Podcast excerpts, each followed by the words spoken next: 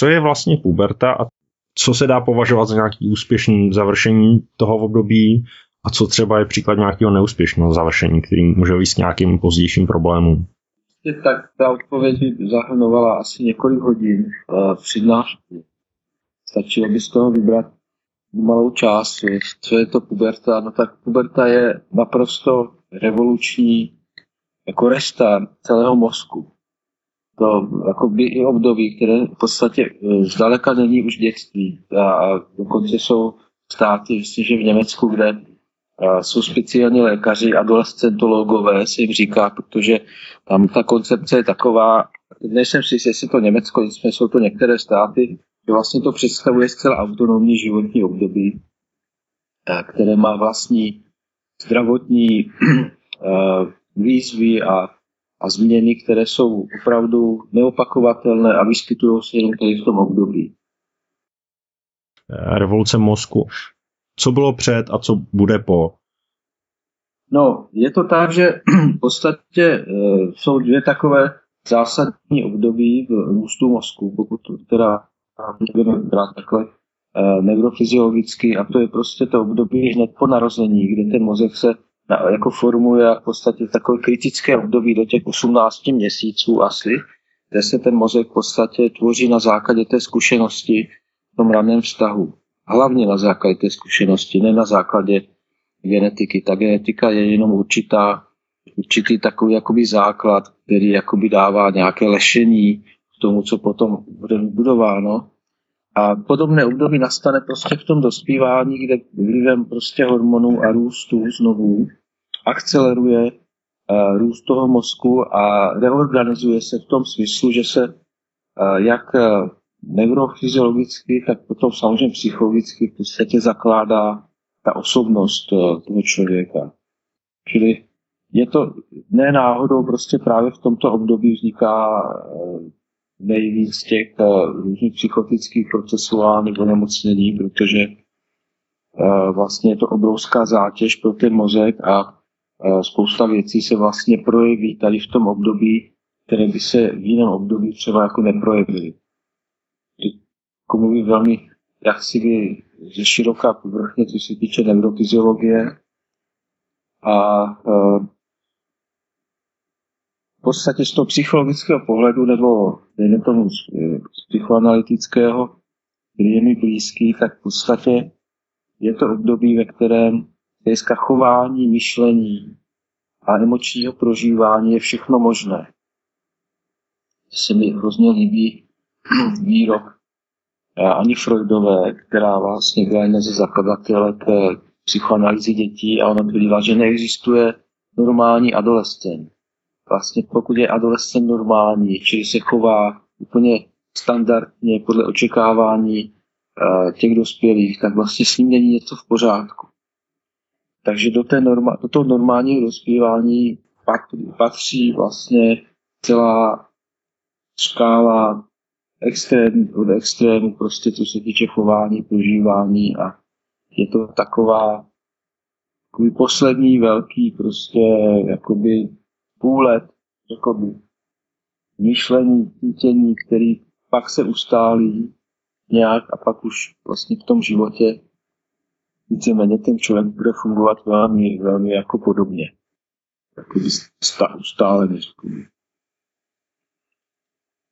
Ještě jedna velmi důležitá věc, která je klinicky velmi důležitá a z pohledu jakoby problémů adolescentů velmi důležitá je, a to taky z psychoanalýzy zjištění, že jak člověk prochází různými životními obdobími od narození a ty období mají určité prostě výzvy a musí splnit určité, musí se naplnit určité uh, jaksi potřeby vývojové v různých fázích života, tak to, co se nevyřeší, nedořeší, dejme tomu v předškolním věku, a zejména si to týká například, například separace, separační individuační proces je extrémně důležitý. A pokud se ten nedovrší nějak, nedořeší v tom předškolním věku například, tak nebo se nevyřeší třeba oedipský komplex, oedipský konflikt, tak se to potom velkou intenzitou s velkými prostě komplikacemi vrací prostě právě v tom dospívání. Prostě ten dospívající nemůže dospět, pokud nedořeší všechno to, co měl dořešit prostě v tom dětství. A jestli vás to zajímá, tak můžu říct nějaké příklady konkrétní. Příklady jsou uh, výborné, jsou fantastický. Hodně lidem přiblíží tu teorii.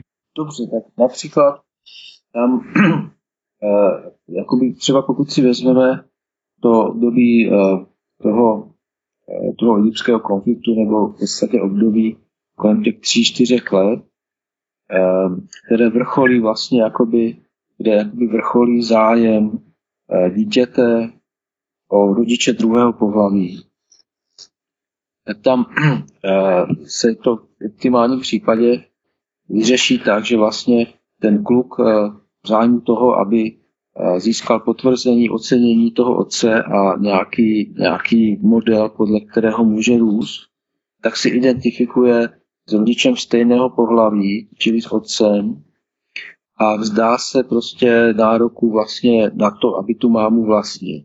No, a u holky je to velmi podobné. A opačně e, zase se identifikuje s tou ženskostí té matky, aby mohla se z ní stát prostě jednou atraktivní žena, aby mohla taky mít svého partnera.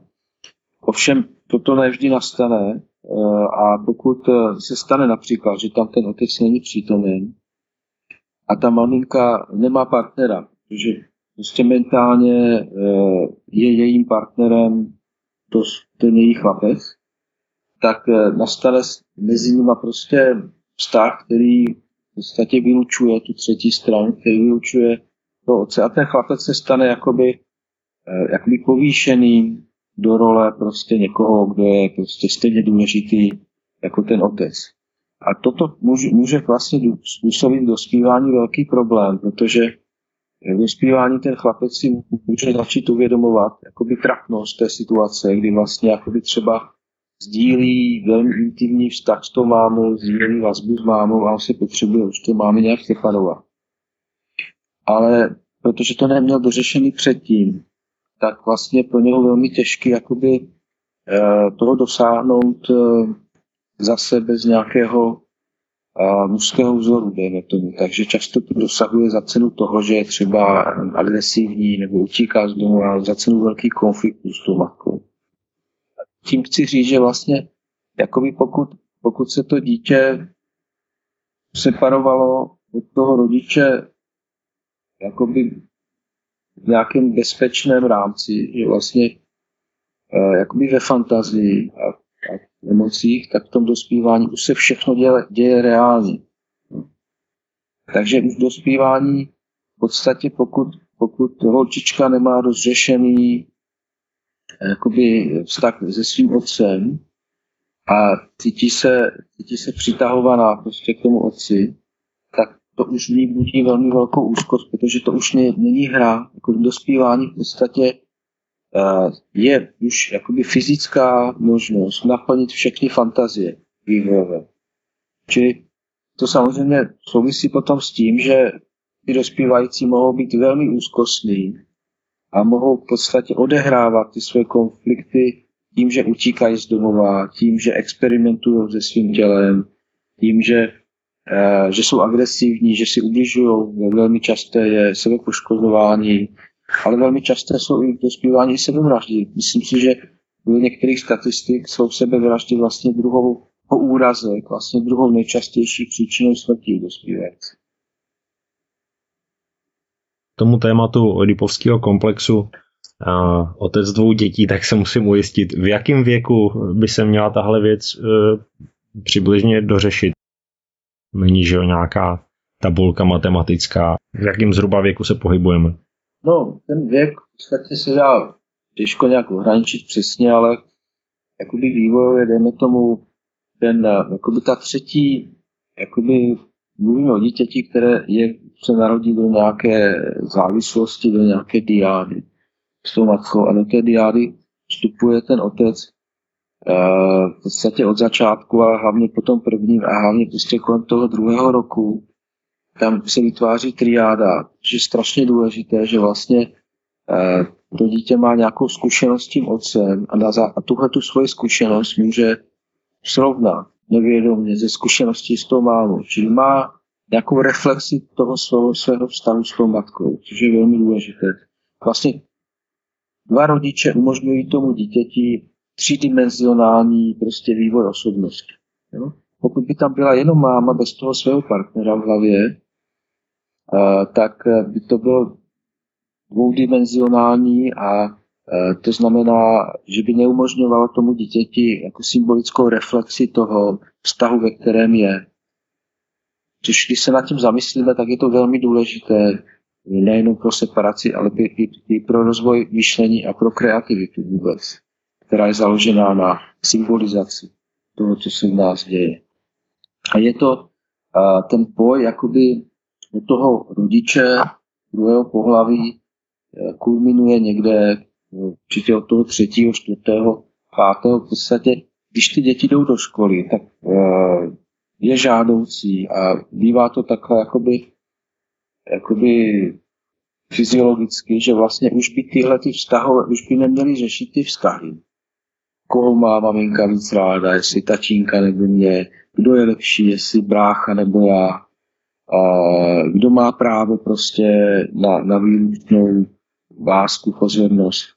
Ale že by, že by se měli, vstupují jakoby do latence, která je už v tom, které se říká i zlatý věk, eh, zlatý věk dětství, kde vlastně už ty jakoby pudové, eh, sexuálně motivované eh, jakoby potřeby a konflikty, které se promítají do těch vztahů, ustupují a to dítě se soustředí na ten svůj růst, prostě hraje si s kamarády svého pohlaví, dokonce holčičky opovrhují. Kluky, kluci opovrhují holčičkami prostě. A to je takové poslední nesexuální prostě období a v životě toho dítěte nebo v životě člověka, protože pak velmi brzo, zase se to dá nějak, myslím, že ta hranice teď posledních desetiletí hodně se snižovala, takže od 10-11 let už vstupují potom právě do toho dospívání nebo ty preadolescence, kde zase ty, ty eh, jakoby uh, vztahové uh, a sexuálně motivované uh, potřeby zase vstupují do hry s velmi silnou intenzitou a velmi záleží na tom, jak dobře vlastně proběhne předtím to oedipské období a hlavně ta latence. Prostě ty děti by neměly být sexualizované, což se dneska děje často, bohužel. Právě proto, aby mohly být dětmi, aby prostě aspoň pár let prostě v nich ta sexualita usnula a mohli si jenom hrát, mohli se učit, mohli soutěžit, jak si učit se ty různé říkanky a hrát si prostě hry, které uh, jsou jakoby o nabývání, dejme tomu těch vědomostí nebo dovedností. No, ty, či ten dospívající najednou prostě musí vyřešit strašně moc věcí.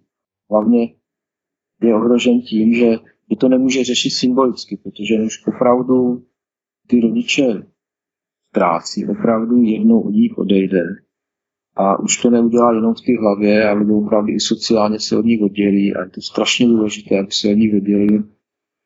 A ta hodní hranice adolescence se někde klade prostě u psychoanalyticky orientovaných terapeutů až do, já nevím, kdy je to 20, jo, čili nedá se říct, že to je nějak jako ohraničené, to občanskou dospělosti určitě.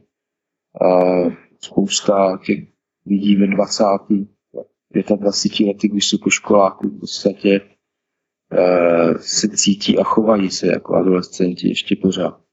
Což je podle mě dané velmi často tím, že, že ten otec uh, nějakým způsobem není moc funkční, není moc výrazný, a nebo je ta maminka tak dominantní a tak na sebe vázající. Uh, ty děti, že vlastně oni v podstatě furt jsou s ní v nějakém uh, nějaké závislosti, která se třeba projevuje tím, že jim bere věci, tam bydlí, vaří. které nejdůležitější faktory v rodině zabezpečují nějaký klidnější průběh puberty a poskytnou prostor pro vývoj zdravého sebevědomí? To je další jako dobrá konkrétní otázka. Jsem rád za ní, protože jako opravdu bych řekl, že to nejdůležitější pro rodiče, který opravdu šílí prostě, protože jak říkám, ten zdravý adolescent prostě je šílený trošku. To opravdu jde na hranici prostě představitelného.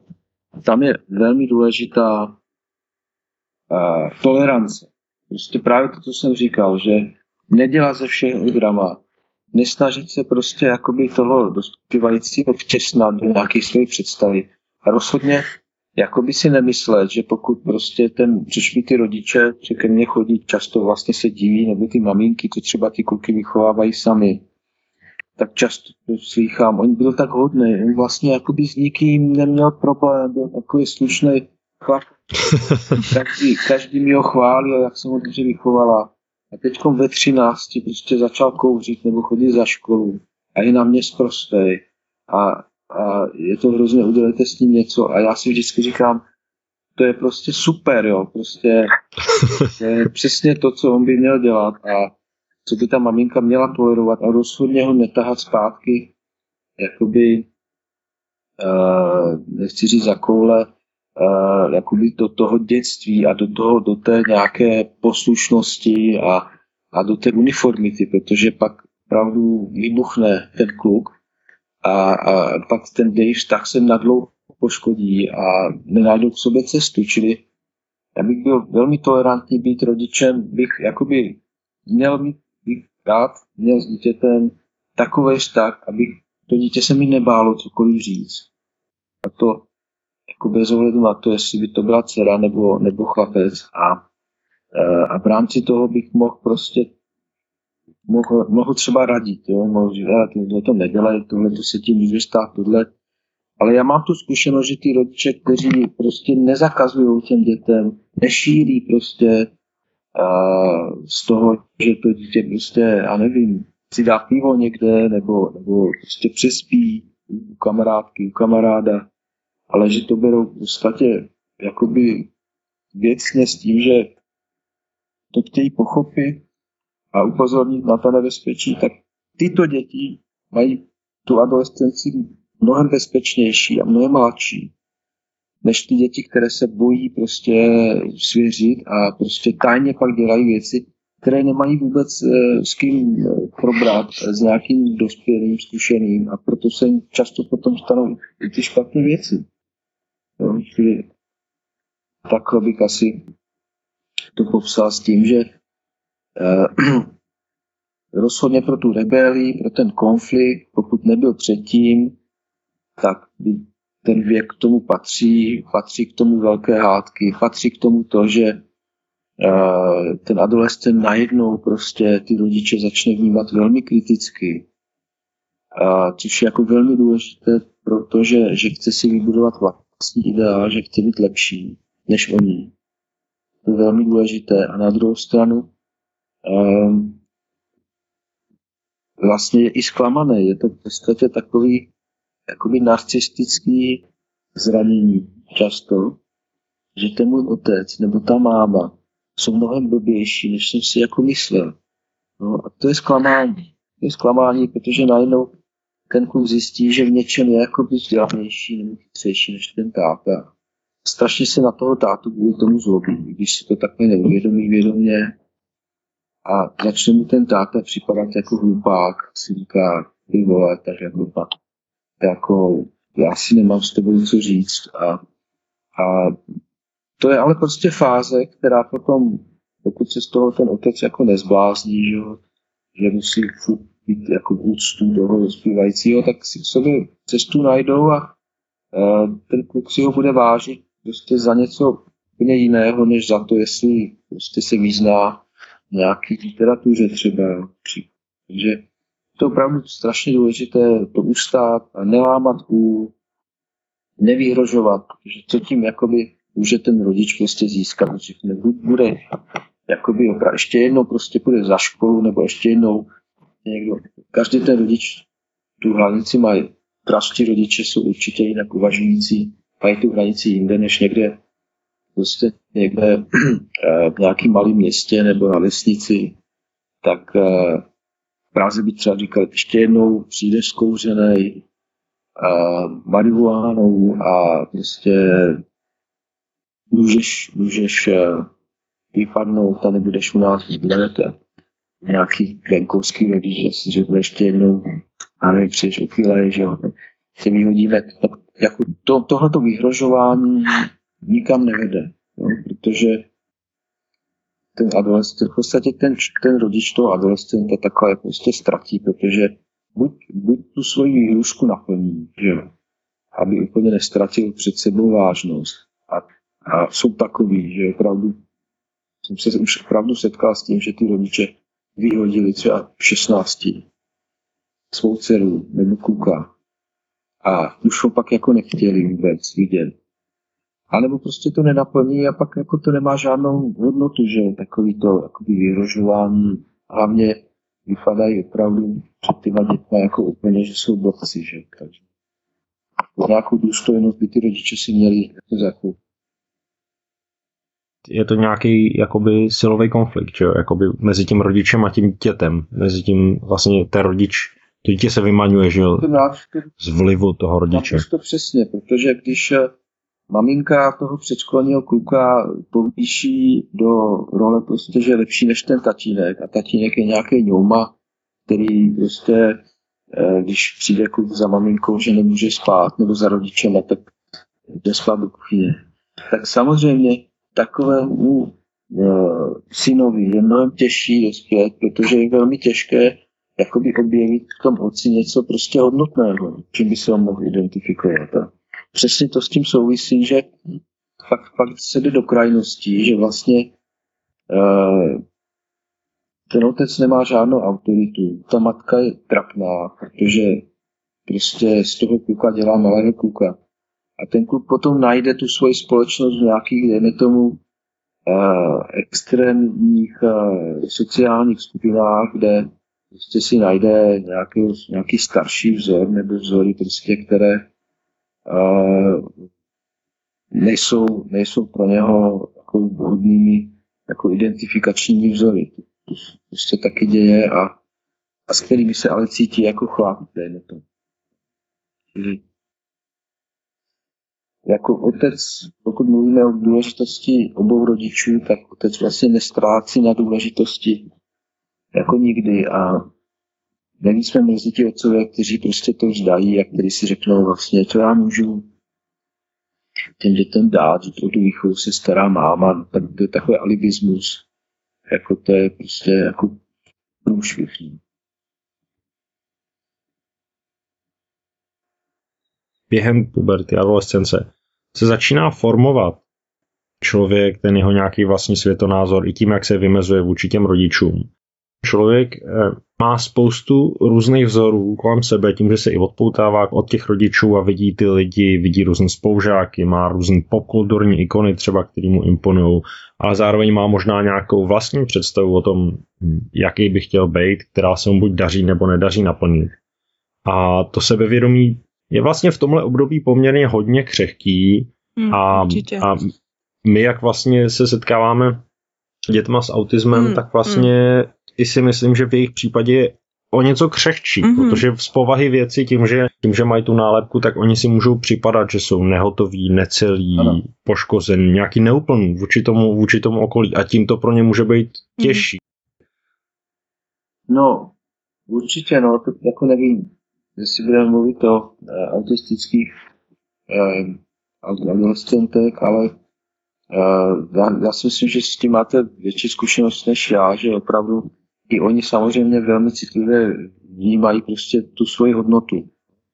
Jako ta, člověk nemůže fungovat bez nějaké bazální sebeúcty a bez, bez toho pocitu, že prostě je nějak prostě dobrý nebo stejně dobrý jako ostatní. A samozřejmě té adolescenci dochází v situaci, kdy uh, ten, uh, ten dospívající tomu dospívajícímu už daleka nestačí prostě nějaká, nějaká ta pochvala za to, že dostal jedničku. No, nebo zdaleka mu nestačí ten model, a, že prostě když bude hodný, slušný chlapec nebo holka, tak prostě ty rodiče ho budou zahrnovat nějakou, nějakým uznáním a že to bude podmíněno tím, jaké nosí třeba známky. Tam hodně to sebevědomí, které opravdu je nezbytné prostě k zdravým sociálním vztahům, k seberealizaci, k nějakému spokojenému životu, závisí na těch vrstevnících.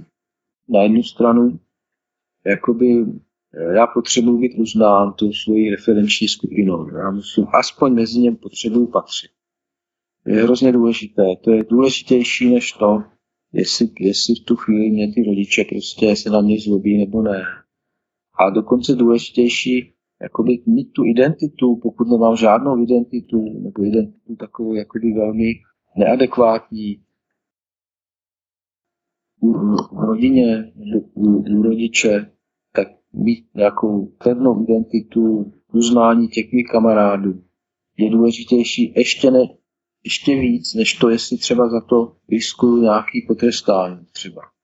Protože to potrestání i ta sankce nějaká školní nebo od rodičů může být pro mě méně důležitá než to, že, že ten, ta moje vrstevnická skupina, ta skupina, ke které si patřitně uznává, e, cítím se jakoby hrdý na to, že, že tam patřím, že mě uznávají. A No tam nastává právě ta, to nedorozumění, že vlastně uh, ty rodiče často jakoby tlačí na ten výkon a vidí v tom jakoby záruku toho, že on bude mít ten jejich syn nebo dcera nějaký spokojený, úspěšný život, že bude mít víc peněz, tak dále, že bude, bude na lepší školu a, a neuvědomují si, jak jsou ty vztahy důležité. Takže například a teď mluvím opravdu těch, já nevím, 12 let, jako nemluvíme jenom o těch jako 16, 17 letých, kde už jako díky bohu, pokud jsou zdraví, tak už dávno prostě s rodičem neřeší, že jo, známky, ale um, tam mluvíme o tom, že oni jim jakoby zakážou, nebo kontakt s těmi kamarády, který je často i přes ty počítačové hry, uh, uh, zakážou a podmíní prostě tím, jak kolik jedniček prostě přinesou, jo? nebo jestli si opravdu nějakou znám, což mi přijde úplně, úplně kontraproduktivní a, a nešťastný, protože oni vlastně jakoby eh, v podstatě ještě víc frustrují to, to své dítě a ještě víc vlastně mu brání v tom, aby se cítilo na sebe nějak prostě, aby se cítilo samo ze sebou jako dobře. Jo? Čili pak, když se necítím dobře, když necítím to, že mám nějakou hodnotu, no, tak já se nebudu přece snažit, že jo? Jako já přece ty věci musím dělat kvůli sobě. A proč bych já měl mít jedničky, když jsem před ostatními spolužáky za naprostýho idiota prostě, jo. To je, to je něco, co ty rodiče jako nechápou uh, a pak do toho míchají nějaký prostě samozřejmě svoji historii, to, jak mě táta mlátil a já bych si tohle svému tátovi nikdy nedovolil říct. A, a přitom si neuvědomují, že jako jejich otec je asi prostě opravdu, co se týče nějakého mentálního věku, asi opravdu o 200 let starší, než to, to je dítě. Protože, protože ta, ta situace, ten svět se dneska tak rychle vyvíjí, prostě ty technologie, že, že dneska opravdu už s těma dětma už prostě v nějakým, od nějakého druhého stupně jako nemůžeme vůbec soutěžit prostě množství informací, jako kdo co má, čili na to si už dávno nemůžeme hrát.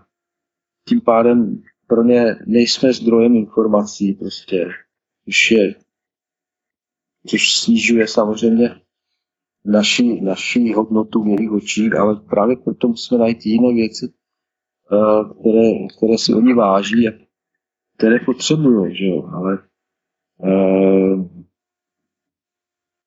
čili například jsem zmínil počítačové hry, když jakoby ten dospívající potřebuje k tomu sociálnímu kontaktu, nebo jako ty maminky, ty otcové, že jo, zakazují počítač, jako, jo, protože se musí učit.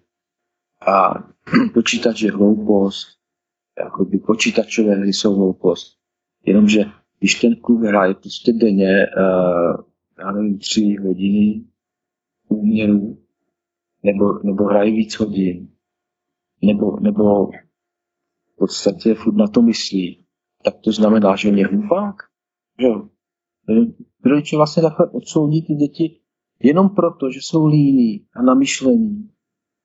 A teď, jako já jsem taky rodič, jo, aby to nebylo jako, že ty, ty, nějakého, nějakého tady ale tak jenom proto, že jsem líný, že jsem povýšený eh, a z nějakého hloupého důvodu si myslím, že jenom proto, že mi je prostě 20 let víc, tak, eh, tak eh, jsem implicitně prostě nadřazen tomu jakoby dítěti, tak jakoby odsoudím to, co neznám, jenom proto se na to nepodívám, nesednu si s ním k tomu, hele, co děláš? A nenadávám mu, nadávám, nadávám mu na Facebook a říkám, ale to přece nejsou skuteční přátelé, ty taková geniální to přece není, to je virtuální realita, víš. A dobře, mami, ale to jsou, to jsou všichni přátelé, které mám do prdele, jo, tak mě ne, protože když já je nebudu mít na tom Facebooku, tak nebudu mít vůbec, jo, tak buď ráda, že vůbec nějaké přátelé mám. Či takhle, takhle je potřeba se na to podívat a e, trošku jakoby se dovzdělat e, těch, těch technologií, jako ty, ty děti za to stojí a zase to času to nevyžaduje, že si sednu prostě e, ke svému dítěti a že ho 15 minut pozoruju, anebo se ho ptám, co to teda hraje, co je to volko, jako základní abecedu se naučit Minecraft, jo, že to není, že to není Minecraft, já jsem minule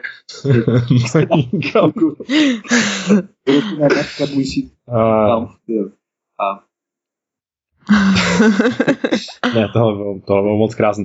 Mám jednu poslední otázku, která může být banální, možná na ní není dobrá odpověď.